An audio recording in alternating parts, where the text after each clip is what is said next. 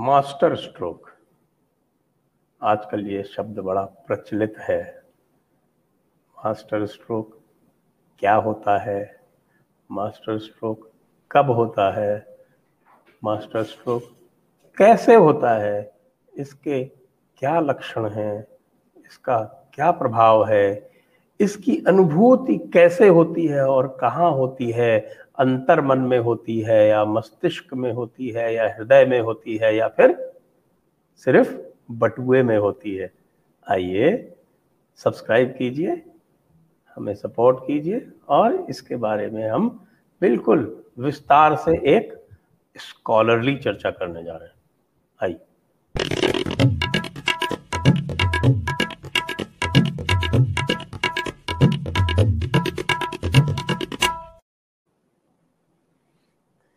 नमस्ते आप सभी का स्वागत है। आज पाँच बजे के इस शो में वैसे तो हमारा संक्षिप्त शो होता है लेकिन आज अभिषेक जी हमारे साथ जुड़े हुए हैं और इन्होंने शोध किया है एक इस विषय पर इसको कहते हैं मास्टर स्ट्रोक वाद।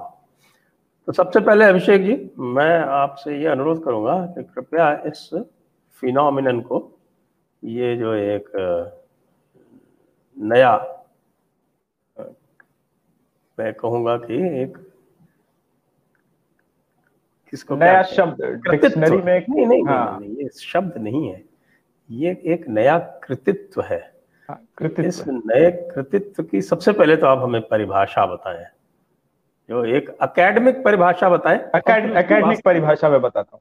आईटी सेल का आईटी सेल का आईटी सेल के द्वारा आईटी सेल के लिए दिया गया शब्द है मास्टर स्ट्रोकवादी। और ये आईटी सेल से तात्पर्य मेरा सिर्फ़ भाजपा आईटी सेल। और ये ज़मीन से इतने दूर हैं इनको हर का मास्टर स्ट्रोकवादी नज़र आ रहा है अपने समर्थकों से दूर हो चुके हैं। अच्छा तो ये जो मास्टर स्ट्रोक है इसके लक्षण क्या है? देखिए इसके लक्षण बहुत खतरनाक हैं और दर्शकों को आपके मैं बता दूँ ये जब मोदी सरकार की कोई एक विफलता हिंदुओं के प्रति हो? जैसे कि छोटा सा उदाहरण अभी उत्तराखंड का दे उत्तराखंड के मुख्यमंत्री जी लोगों ने कहा कि भाई, मंदिर जो है वो सरकार के अंदर आने चाहिए। अब ये हिंदुओं के लिए कहीं से हितकर नहीं है। मैंने कभी ये नहीं कहा कि सरकार मंदिर को अपने अंदर अधिग्रहित नहीं कर सकती, पर चर्च और मस्जिद नहीं होने चाहिए। मेरा स्पष्ट मत है। इक्वलिटी अब मंदिर अधिग्रहण करने को भी अगर कोई मास्टर स्ट्रोक होता है वाह मोदी जी, वाह। तो हिंदू कंफ्यूज होते हैं। उसी प्रकार से बंगाल में सुप्रीम कोर्ट ने बंगाल हिंसा पे इनसे एक महीने से लगातार रिपोर्ट मांगने को बताया था। अब एडजर्न कर दिया है, फिर अब तो छुट्टी पे चले गए इसको भी इन लोगों ने मास्टर स्ट्रोक बताना शुरू किया। अगर आपके पास वकील नहीं है तो संजय दीक्षित सर से आप मदद लीजिए। वकीलों की फौज खड़ा कर देंगे। श्री राम सेना संगठन के पास आइए, हम वकील दे देंगे। लेकिन ये क्या मतलब हुआ? और ममता बनर्जी इस मौके को कितना अच्छे से भुना रही है, उसने भी सुप्रीम कोर्ट के इस मुद्दे पे जवाब नहीं दिया। वो तो साइलेंट ही रहेगी। लेकिन ममता बनर्जी अगर आपके बैकएंड के पास वो तस्वीर हो, जिस प्रकार से विपक्ष ने प्रचारित किया, वो मोदी जी ऐसे हाथ जोड़े खड़े हैं, ममता बनर्जी, सीना ताने खड़ी हुई है। इस तस्वीर को भी आईटी सेल के द्वारा आईटी सेल के लिए और आईटी सेल वालों के लिए जो प्रचारित किया गया मास्टर स्ट्रोक, वाह मोदी जी वाह। जबकि मोदी जी को पसंद करने वालों ने मोदी जी को सिर्फ़ इसलिए वोट किया है क्योंकि उनमें एक ऐसे शख्स की भूमिका वो देखते हैं कि जो मज़बूत है, जो मानसिक रूप से मज़बूत है, जो हिंदुओं के नेतृत्व का क्षमता रखता है। आजकल ऐसा लगता है कि कुछ लोग आईटी सेल से, सभी तो नहीं कह सकते, लेकिन कुछ लोग ही नेतृत्व कर रहे हैं। उन्होंने ठेका दे के रखा है कि ऑल ऑफ़ सडन बोलेंगे, संजय दीक्षित सर जो है, वो अब समाजवादी पार्टी के हो गए, या फिर कांग्रेसी भी बताए जा सकते हैं। या ये भी हो सकता है किसी दिन आपका हिंदुत्व का सर्टिफिकेट ही छीन लिया जाए। तो ये ये इस प्रकार के जो लक्षण है ये मास्टर स्ट्रोकवादियों के इनसे हिंदू बचे। और इस मास्टर स्ट्रोक वादी जो आपका जो पूरा का पूरा आईटी सेल है आईटी सेल हम्म। ये वॉलंटरी तो है नहीं। ये सारे के सारे पेड एम्प्लॉय हैं। हाँ पेड एम्प्लॉय काम करने का पैसा लेते हैं। इसीलिए तो और इन इनका यह उत्तरदायित्व है कि ये इस प्रकार से प्रचारित करें। तो इन मास्टर स्ट्रोक वादियों का फिर जो इम्पैक्ट है वो क्या है? मैं मैं इसका अब देखिए क्या है ना कि सोशल मीडिया के जमाने में विपक्ष के पास भी बहुत अच्छा आईटी सेल है। और इनफैक्ट अगर मैं सही शब्दों का इस्तेमाल करूँ तो इस वक्त आम आदमी पार्टी के पास सबसे अच्छे पेड वर्कर्स का आईटी सेल है। आपने यहाँ पे एक छोटी सी चूक की नहीं कि वो पीएम के लिए, होम मिनिस्टर के लिए, या बीजेपी के किसी भी बड़े नेता के लिए मुश्किल का सामना कर सकता अब मैं दो तीन छोटे उदाहरण देता हूँ कि ये मास्टर स्ट्रोकवादी आईटी सेल जो कि पेड वर्कर है, या किसी काम के क्यों नहीं? कुछ घटनाएँ हुई हैं, जैसे अभी गोवा के चीफ मिनिस्टर ने ऐसा भी बयान नहीं दिया था जिसको ये काउंटर नहीं कर सकते। उन्होंने ये कहा था कि अगर आपकी बच्ची रात के 12 बजे के बाद बीच पे अकेले रहती है तो पेरेंट्स की भी ज़िम्मेदारी है कि वो एक बार चेक करे। उनका ये कहने का मतलब था, उन्होंने ये नहीं कहा कि सरकार सुरक्षा नहीं देगी, लेकिन कहते हैं कि सबकी ज़िम्मेदारी होती है। उनके खिलाफ खूब कैंपेन हुआ, निगेटिव कैंपेन हुआ।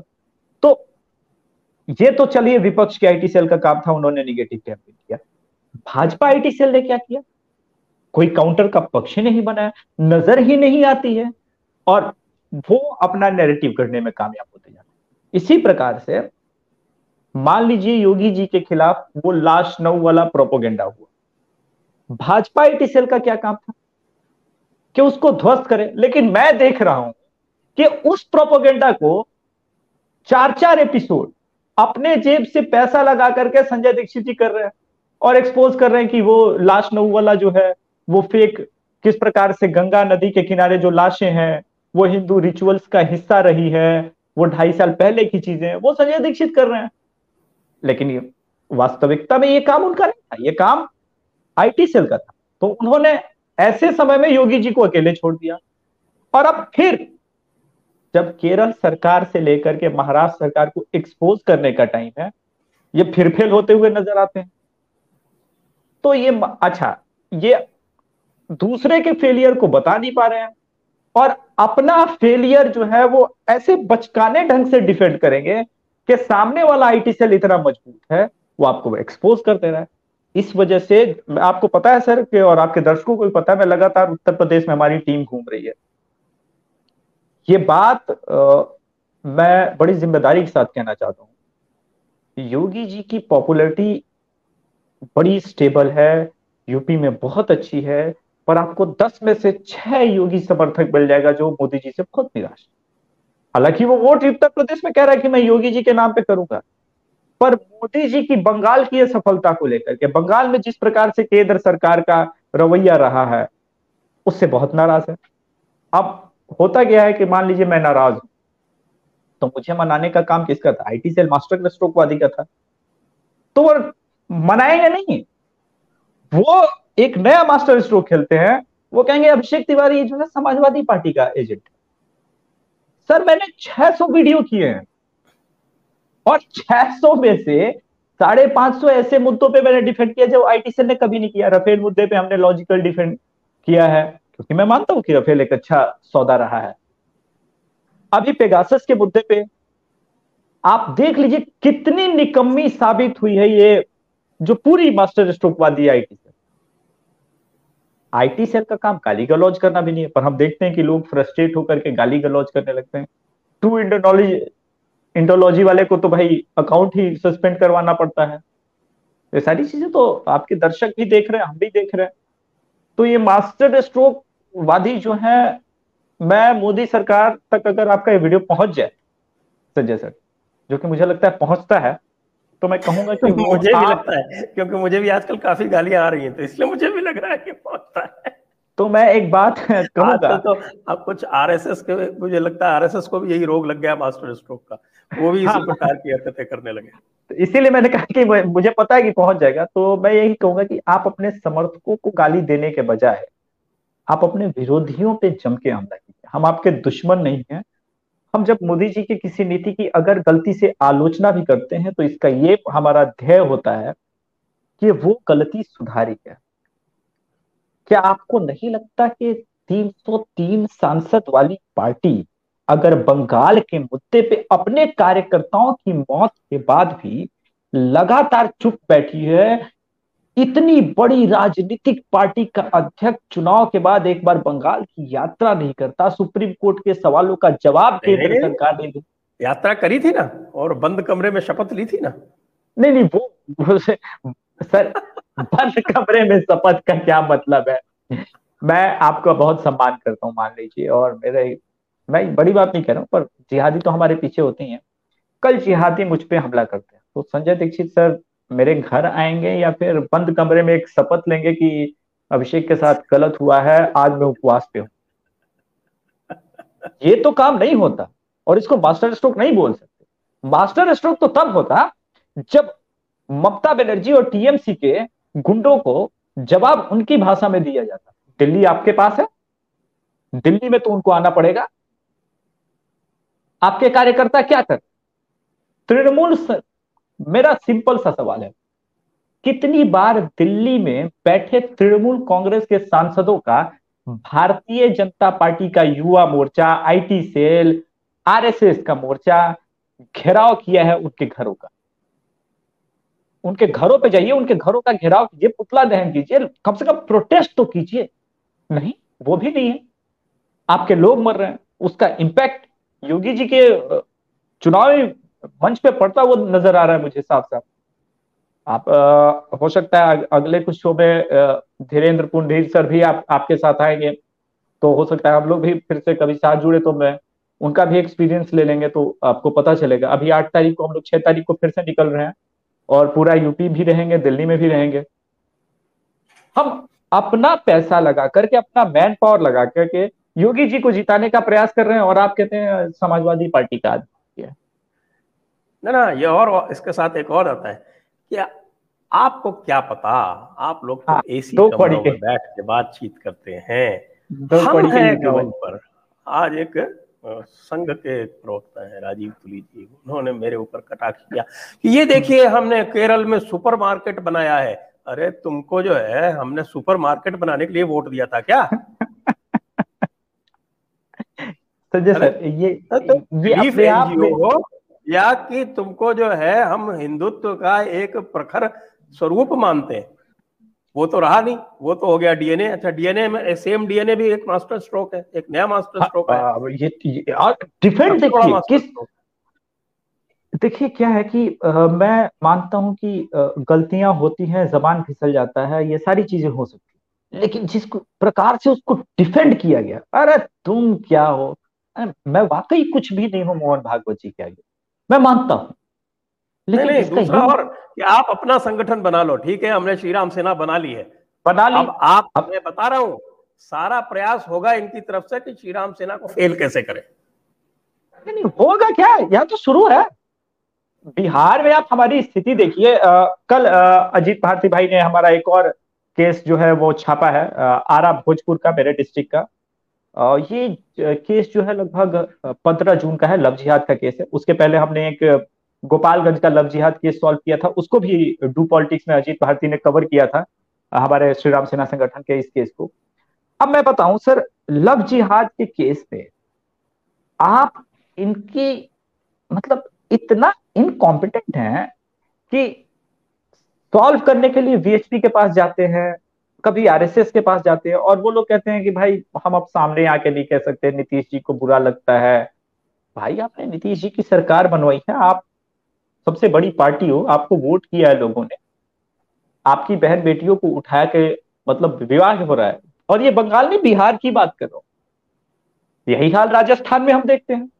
मेरे पास राजस्थान के कॉल्स आते हैं, सर श्री राम सेना संगठन के लिए।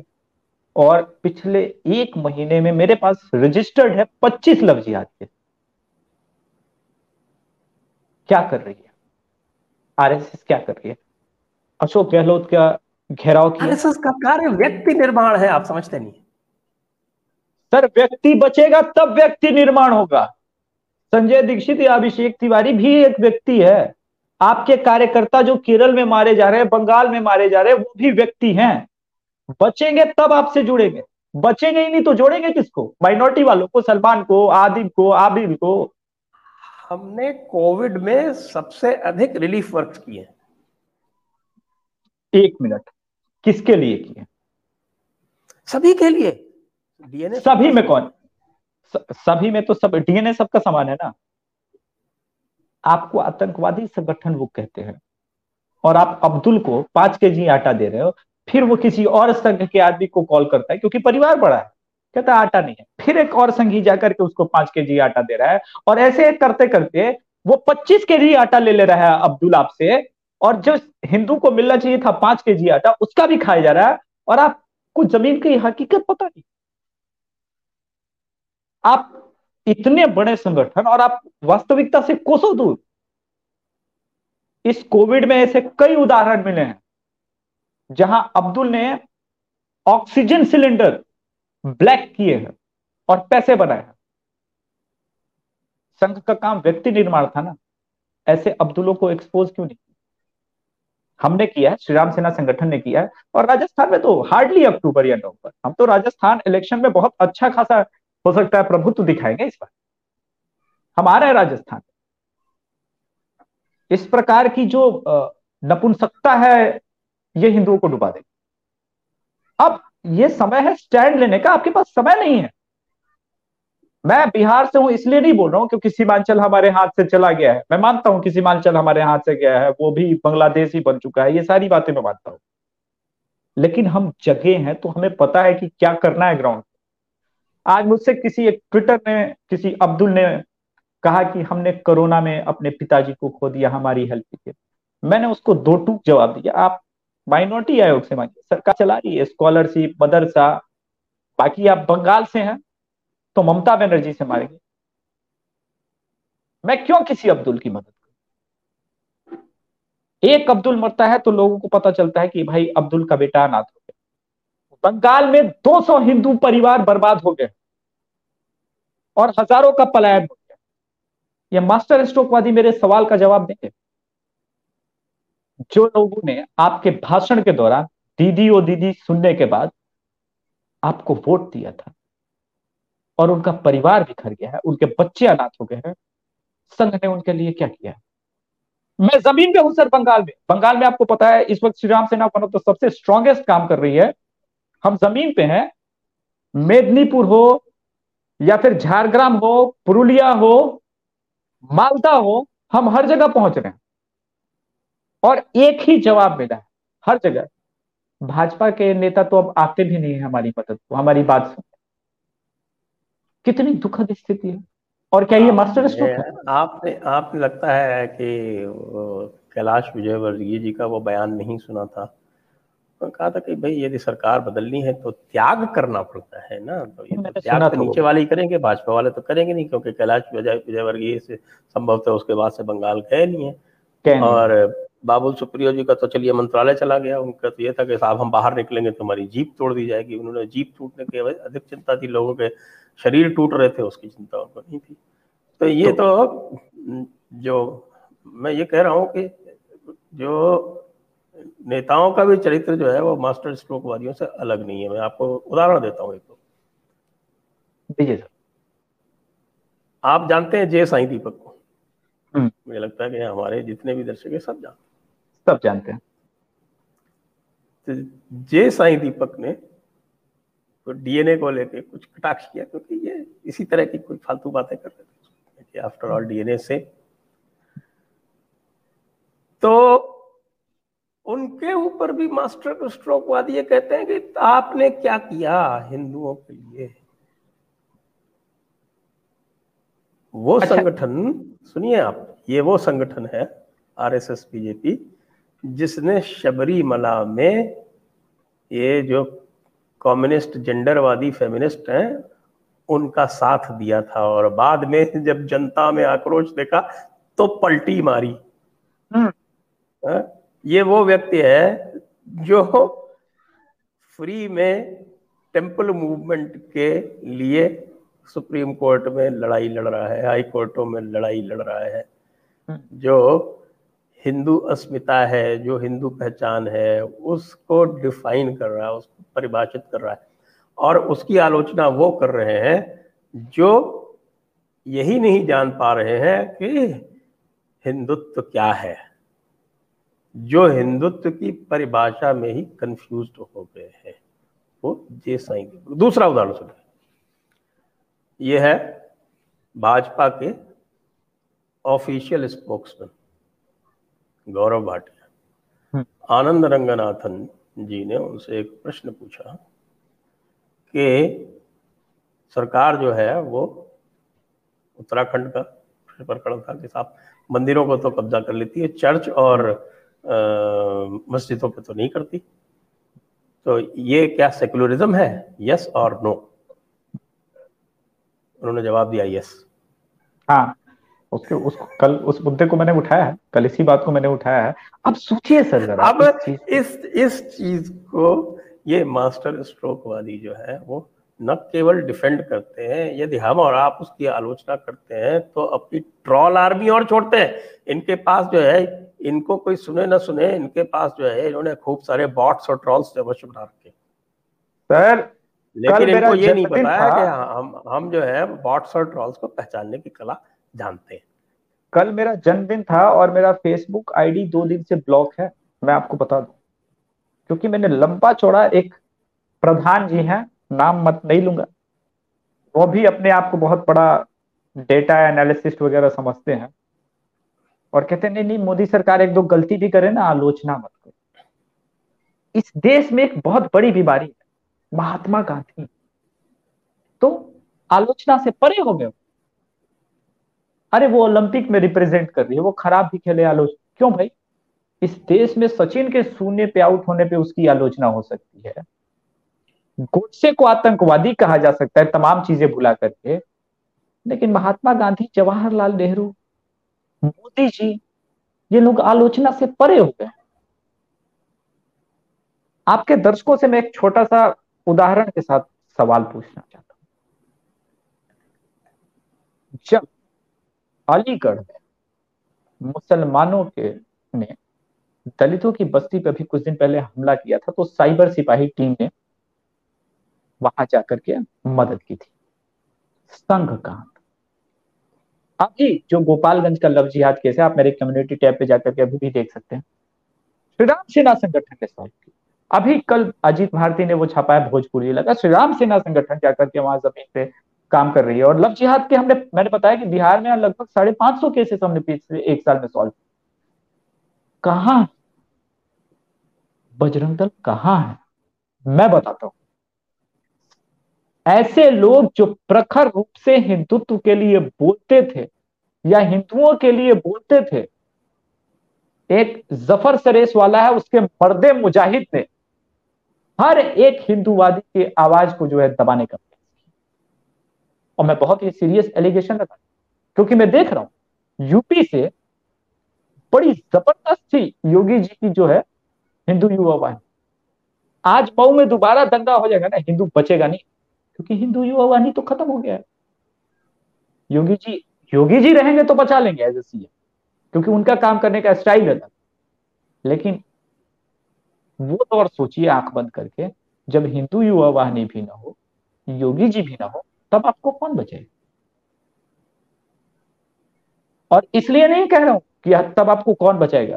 क्योंकि लगातार हम देख रहे हैं कि राजस्थान में आपको किसी ने नहीं बचाया, बंगाल में किसी ने नहीं बचाया, केरल में वो खुद नहीं बच पा रहे। केरल छोड़िए, मैंगलोर और बेंगलोर में नहीं बच पा रहे। कल होसुर में एक मार दिया गया है आरएसएस का लड़का। यहाँ तो अब डर यह है कि आप आरएसएस के लिए काम करते हैं तो आपको मार दिया जाएगा और आरएसएस भी नहीं बोलेगी।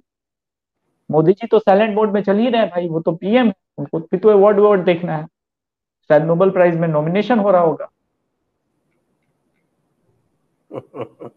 हो सकता है ना सर नॉमिनेशन का टाइम होगा तो सोच रहे होंगे थोड़ा सा इमेज और बरकरार रखा जाए। कैसे, केंद्र सरकार ने कोविड के मामले में केरल सरकार से रिपोर्ट नहीं मांगी। हम ये तो कहते हैं कि रवीश कुमार केरल मॉडल पे चुप। वामपंथी चुप है। भारत के गृह मंत्रालय ने केरल सरकार से रिपोर्ट मांगी है। और नहीं मांगी तो क्यों नहीं मांगी? जयपुर डायलॉग्स तो उठा रहा है आवाज़।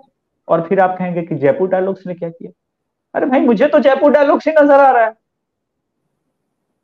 मुझे तो अजीत भारती डिफेंस हमने हमने कोविड मैनेजमेंट की जितनी डिफेंस हमने की है वो उतनी किसी भी सरकारी ऑर्गेनाइजेशन ने ढंग से नहीं की है मतलब फालतू की बातें करते थे तो की है ढंग से सर भाजपा आईटी सेल ने पूरे इस कोविड मैनेजमेंट के दौरान जो है योगी जी को बदनाम होने दिया। क्या डिफेंस में निकाला? एक दिन ट्रेंड तो चला ना सके वो। अरे उनके खिलाफ छोड़िए आपके प्रधानमंत्री के खिलाफ जब ट्रेंड चलता है और सामूहिक रूप से उनके मन की बात के वीडियो को जो कि हमेशा ही नॉन पॉलिटिकल होता है डिसलाइक किया जाता है। और आप बचा नहीं सके। तो आप आप पेड वर्कर हैं किस लिए? इससे तो अच्छा तो संजय दीक्षित फ्री में काम कर रहे हैं उन्हीं की उन्हीं को फिर आदमी सुने ना। तो ये तो हो गई साहब मास्टर स्ट्रोक की डेफिनेशन हो गई। मास्टर स्ट्रोक के सिम्टम्स हो गए और हमने जो है वो मास्टर स्ट्रोक के जो इसके जो चैंपियंस हैं उनकी बात हो गई। और इसका जो रिएक्शन है मुझे लग रहा है वो अब इनकी सहन क्षमता से बाहर निकलता जा रहा है। बेशक बेशक निकल रहा है। अगर इनको समझ होती एक बात और कहूँ मैं आपको।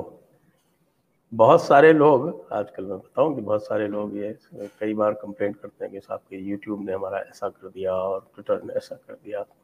गहराई में जाएँगे तो आपको पता चलेगा, इनमें से भी कई के पीछे आईटी सेल निकलेगा आपको। इनको पता ही नहीं है, इनको पता ही नहीं है, सर। इनको पता ही नहीं है कि यहाँ तो अब एक बात बताइए, सीधी सी बात। अभिषेक तिवारी शो के मान लीजिए एक लाख चौवन हज़ार सब्सक्राइबर ये बहुत तेज़ी से जब ऊपर आ रहा है व्यूज़ जा रहे हैं। आप देखते होंगे दर्शकों से भी इनको आपके दर्शकों को भी पता होगा। इलेक्शन के टाइम में मेरे वीडियोस के व्यूज़ लाखों में होते हैं। लेकिन जब इलेक्शन के बाद जब आलोचना का मैं शुरू करता हूँ, मेरे वीडियोज़ ड्रॉप होने लगते हैं। मुझे समझ में नहीं आता क्या। मैं खुद अपने आप में बहुत अच्छा एस करता हूँ। मेरा सबसे बड़ा दुश्मन जो है, वो कोई अपना ही होता है।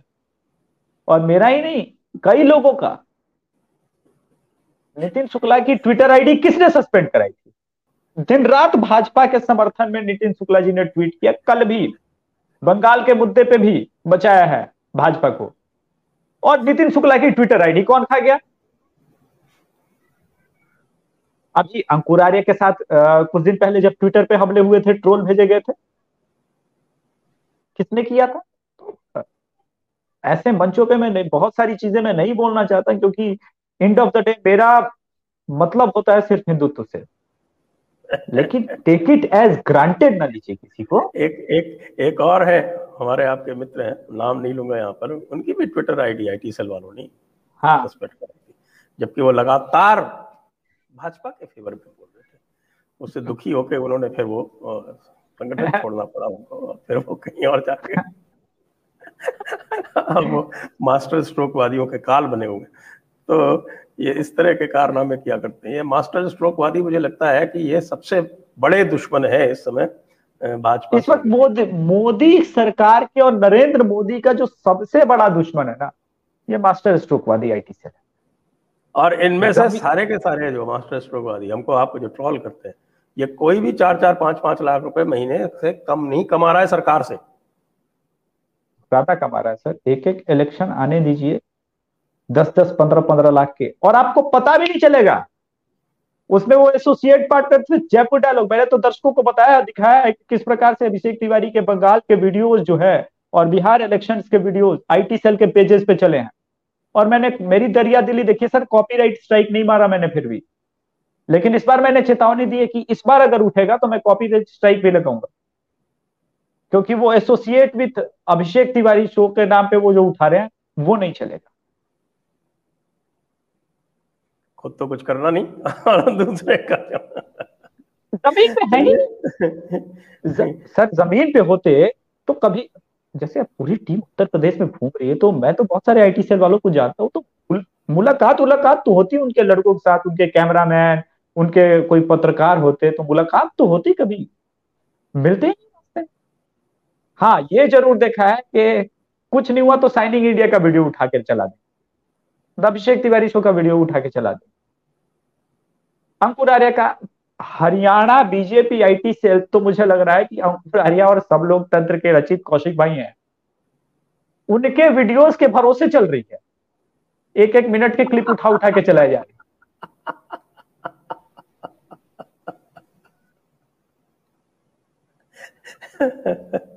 ये हालत हो गई है क्योंकि अपना आईक्यू लेवल इनका खत्म हो गया है।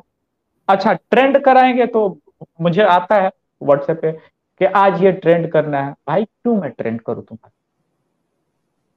तुमने पहली बार ट्रेंड तो सही चलाना है। अब केजरीवाल को एक्सपोज करना है तो कम से कम कायदे से एक्सपोज तो कीजिए। वो एड पे एड दिए जा रहा है और आपकी सरकार की वोट लगाई जा रहा है। आपके सरकार के दिए गए, दिए, किए गए कार्यों को अपने नाम पे चलवा रहा है। और आप मीडिया चैनल को कंट्रोल नहीं कर पा रहे तो अभिषेक तिवारी या संजय दीक्षित की थोड़ी ना गलती है। आपने अप, मीडिया में उन खबरों का खंडन जाकर के क्यों नहीं किया कि ये तुम कैसे ऐड चला सकते हो?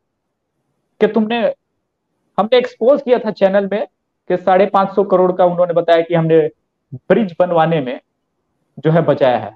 और संजय सर कमाल की बात यह है कि उस सरकार ने पिछले चार साल में कोई ब्रिज ही नहीं बनाया है।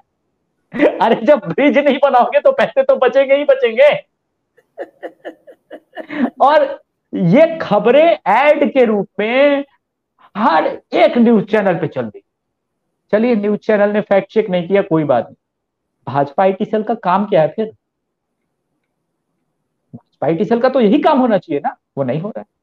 और उसको फिर वो बोले कहीं ना कहीं अच्छा है मास्टर स्ट्रोक वादी इनको दुश्मन न, मैं बोल रहा हूँ ना आज ये पहुंचेगा बेटे। इनको दुश्मन नज़र आएगा संजय दीक्षित अभिषेक तिवारी। क्यों भाई? हम आपके दुश्मन नहीं है। हम सही मायनों में आपके वेल विशर हैं जो चाहते हैं योगी जी सत्ता में बने रहे जो चाहते हैं मोदी जी सत्ता में 2024 में है और हम जानते हैं कि ज़मीन पे आपसे कहाँ गलती हो रही क्योंकि हम ज़मीन पे हैं अगर अभी तक बंगाल के अपने भाइयों के लिए आपने कुछ कर लिया होता ना तो मैं खड़ा होकर बोलता कि ये मास्टर स्ट्रोक पर आपने वो किया नहीं हाँ मोदी जी की एक तस्वीर ज़रूर आई है। आप, आप प्रतीक्षा कीजिए। मोदी जी जब चुप रहते हैं तब कुछ बड़ा होता है। और सर ये कितने दिनों बाद होता है? एक साल से मोदी जी चुप है और एक साल से किसान आंदोलन के नाम पे भारत के जीडीपी की और व्यापार की लंका लगा दी है। और ये किसने? राकेश टिकैत और ये आप प्रशासनिक सेवाओं में रहे आपको बेहतर अंदाज़ा है। ऐसे दो लंपटों को हटाना सड़क से कितने घंटे का काम है संजय आपके तजुर्बे से मैं पूछता हूँ। आज मैंने एक ट्वीट किया तो है ना?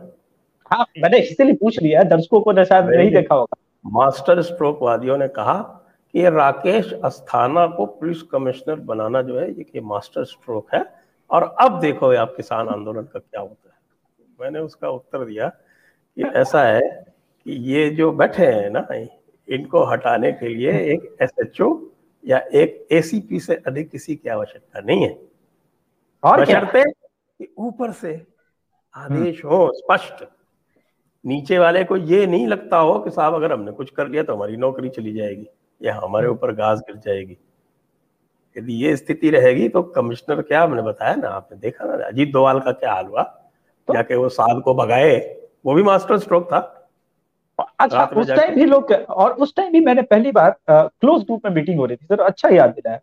तो मैंने अपने फादर से एक बार बातों बातों पूछा कि साथ के लिए जो है मौलाना साथ जैसे आदमी के लिए अगर अजीत डोवाल को जाना पड़ रहा है कितना बड़ा आदमी है मौलाना साहब? तो मेरे फादर ने कहा कि अरे नहीं कोई बड़ा आदमी है। तो मैंने कहा कि बड़ा आदमी नहीं है। तो डोभाल साहब तो सीधे सीधे मोदी से निर्देश ले सकते हैं और तो किसी से निर्देश लेंगे नहीं। तो इस देश की ये स्थिति है। कहीं किसी जहाँ पे तबलीगियों का जो सबसे बड़ा समर्थक है हम्म। मौलाना वहीदुद्दीन खान उसको पद पहले पद्म भूषण दिया गया अब पद्म विभूषण दे दिया गया। पद्म विभूषण और वो आरएसएस को मेंटरिंग करता है। आरएसएस के जो है वो एक वो समाधार मंच बनाता है उसमें जाकर उद्घाटन करके आता है। और इसको ये जो है वो सर्वधर्म समभाव का एक वो प्रतीक बताते हैं। इन्होंने लगता है यही समस्या यही है ना कि वो किताब तो विमोचन कर दिया। तो आपके दर्शकों को इसी बात पे एक चीज़ बता दू। और पढ़ी नहीं वो किताब उसमें क्या लिखा हुआ है? नहीं पढ़ते तो फिर कोई दिक्कत नहीं था। अब हमने पढ़ के उसके उसको जो है वो कर दिया तो सब आ गए क्या? आप क्या जानते हैं संघ को अपना संगठन बना लीजिए। हाँ, अरे यार मैं तो मुस्लिम आ, उसका एम आई एम का भी आलोचना करता हूँ। वो तो कभी नहीं कहते आप अपना संगठन बना लीजिए। नहीं नहीं दिक्कत क्या है ना मैं बता रहा हूँ। ये तबलीगियों को क्या सब देखे मैंने बड़ा अच्छे से डिकोड किया है। आपके दर्शकों को आज मैं एक टास्क दे देता हूँ। आप कुछ मत कीजिए तबलीगियों का जरा मैप देखिए। ट्राई कलर नज़र आएगा मगर अशोक चक्र के जगह पे एक खजूर नज़र आएगा। अब इसको आप डिकोड कीजिए। भारत के झंडे में खजूर का पेड़ क्यों है? और खजूर के पेड़ कहाँ पाए जाते हैं? और फिर भी आपको अगर गजवाए हिंद की स्टोरी समझ में नहीं आती, और तबलीगी जमात इस देश में क्या कर रहा है आपको समझ में नहीं आता है तो भाई लानत है फिर मास्टर स्ट्रोकवादियों पे। हज़ार लानतें भेजता हूँ रवीश कुमार के अंदाज। चलिए बहुत सारे प्रश्न भी आ गए।